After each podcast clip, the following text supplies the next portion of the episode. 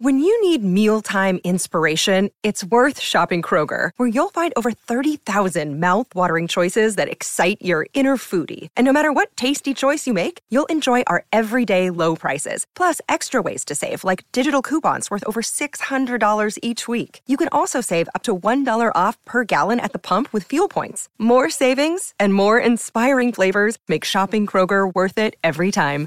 Kroger, fresh for everyone. Fuel restrictions apply. Testing, testing.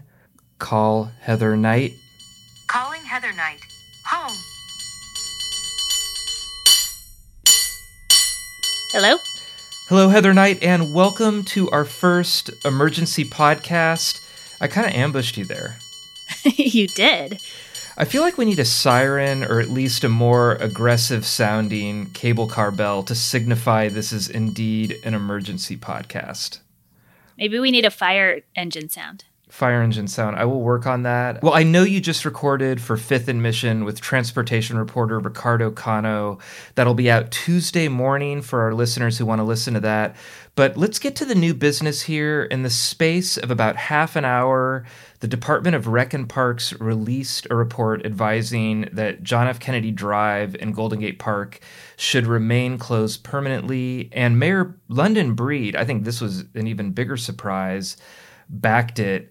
What is your level of surprise? I am pleasantly surprised. Um, I'd been awaiting that um, move from the Recreation and Parks Department for several months. They kept saying, next week, next week. I think we'll have it next week. Well, we finally have it. Um, and they are recommending that the Board of Supervisors vote to make JFK Drive car free forever.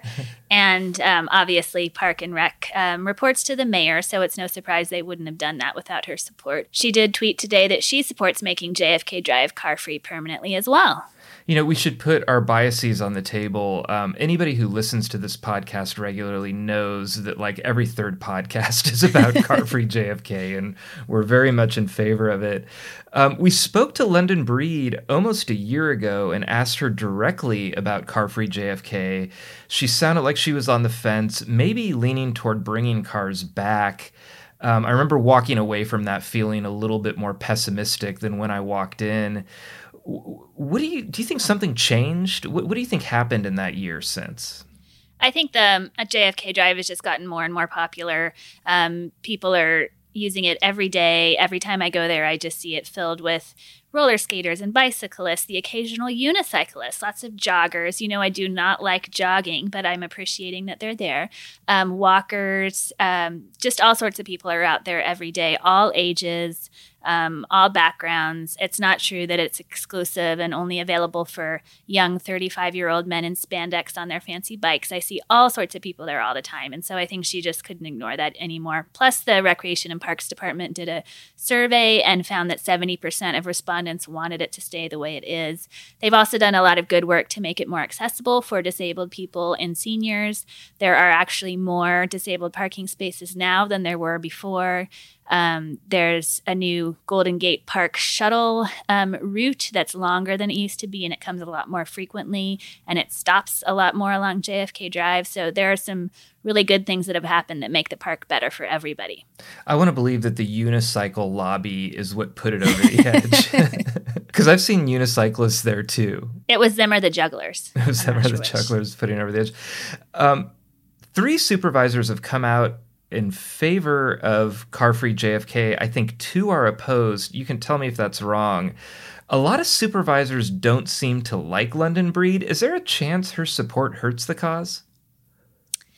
Um, that's a good question. I hadn't thought about that. Um, it just seems like a lot of people are are not taking a stand because that would mean angering some constituents over others. So they're trying to drag this out as long as possible. Um, but we'll see. I'm optimistic that as you know, one or two more come on board, that we'll get um, the full six that we need. But TBD. So I'm stunned by the enormity of this decision. I mean, we've been talking about it on this podcast for almost two years, but it's been making Chronicle headlines for more than 40 years. I wrote about um, David Miles Jr., who's still out there, and how the Skate Patrol kind of were part of the group that started this fight in 1979.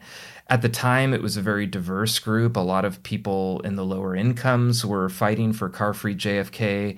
It feels like the arguments on both sides since then, especially in the last year, year and a half, have really gone off the rails. Yeah, I think we were both surprised when um, Supervisor Shamann Walton called this recreational redlining and called it elitist and segregationist. Um, some data from the city showed that people from all neighborhoods are coming to the park in the same proportion that they always did. So a lot of this seems to be based on perception and feeling and, and not data and reality.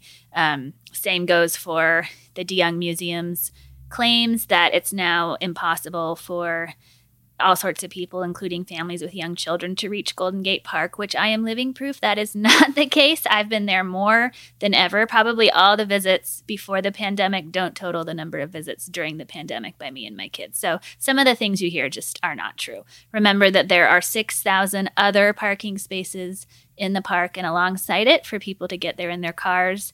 Um, there's more disabled parking. There's the shuttle. There's the garage. There's just lots of ways to get there. Muni, of course, we're both fans. So it's just not true that people can't get there. Yeah, I mean, I, I made this point over and over on this podcast. I, I used my dad as a political tool. He's uh, 87 year old, years old now, and rode we rode our bikes from the ferry building to Golden Gate Park just to point out the fact that, like, with safe bike infrastructure, I'm comfortable taking my 87 year old dad to car free JFK.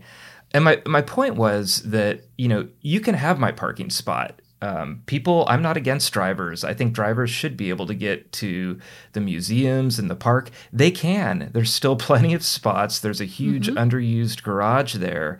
You mentioned though the recreational redlining the the arguments that became about um, areas of the city that allegedly couldn't make it to the park. I, I don't I don't know if that helped them or hurt them, but it felt to me like a Hail Mary because that seemed like the opposite of the argument for the 40 years before it. It had always been about disability and access and, and access for the elderly.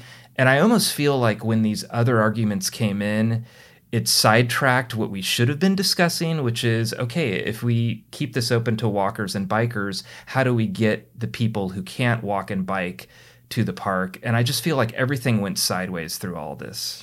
Yeah, I think that was true for a while. And then the um, Rec and Park department really focused on solving the problems that needed to be solved with the shuttle and the new parking lot behind the band shelf with a lot more ADA parking spaces, new curb cuts, better signage, um, new paths to the Japanese tea garden that are accessible. They really worked hard to make um, this park work for everybody and kind of got this discussion back on track. Yeah, and back on track is the important part. I mean, I feel like wherever this is going, the Board of Supervisors still has to vote that um, we can discuss the things that need to be discussed instead of these, you know, strange, I think, tangents that seem to be coming from the groups that were lobbying for the museums. So we're close to a resolution. I know which way I want it to go. I know which way you want it to go. um, if JFK is deemed car free for eternity, when is that going to happen? Number one. And number two, what else are we going to talk about on this podcast? it could happen sometime in April, but you know, city government and the pace it moves, don't put it in calendar in your pen. I, I would be waiting patiently. Um, as for what else we're going to talk about, maybe we have to move on to the Great Highway. That's not resolved yet. And I have a third question, which is how are we going to celebrate? Um, I think we need to have a party on Car Free JFK. We need to invite David Miles Jr., your dad, um, My political political tool of a father. you didn't even know it. my sons, our favorite unicyclists. Um, we'll round this out. It'll be a really good party. Okay, I think we actually promised a party. I think on the podcast we said that if JFK Drive goes car free, we will nearly immediately have some kind of total SF. Let's call it a meetup because I feel like party involves budget and planning and expenses. And I know the Chronicle's not going to reimburse us for anything. So let's call it a meetup. Do you think our bagpiper friend will come? I think our bagpiper friend has to come. We, we got to find a way. And Norton the Itzit. And this is going to be the best meetup ever. Norton the Itzit. I will. Uh, I will personally pay my older son to wear the Norton the Itzit costume unless our friend Eric Kingsbury wants to wear it. But uh, Norton the Itzit will be there. Uh, any other new business? Anything else you wanted to talk about about this? Any other reactions? Well, I'm guessing that Quentin Kopp is writing me a letter right now and that it's not going to be a very happy one. It's not her fault, Quentin. she wrote a few columns. The Rec and Parks Department has supported this. I hope he writes the Department of Rec and Parks first, and that you and I are kind of a little bit further down the road. And you know what? Quentin Kopp can come to our party. He can be a guest of honor. I would love to see Quentin Kopp out on Car Free JFK. You're invited, Judge Kopp. Judge Kopp, Senator Kopp, uh, Commission Member Kopp, and Letter Writer Kopp. You are invited to our party. Thank you for listening to the first emergency podcast on Total SF. If you are not a regular Total SF listener, we come out with new episodes every Friday morning talking about everything from car free JFK to fun places to explore in the city. We meet interesting people. Please check it out. And Fifth and Mission, the Chronicles Fifth and Mission podcast, will get into this topic in depth on Tuesday morning. Heather and Ricardo will be there with Cecilia Lei, who will ask way more focused and well researched questions than I just did. Be sure to check it out. There was no talk of unicyclists on Fifth and Mission. We do have the monopoly on unicycle talk, Heather. I'm Peter Hartlaub here with Heather Knight. Thank you for listening to our emergency podcast. Wee oo, wee oo. That was a siren. And this is Total SF. Darling, it's 2 a.m. and it's time for closing.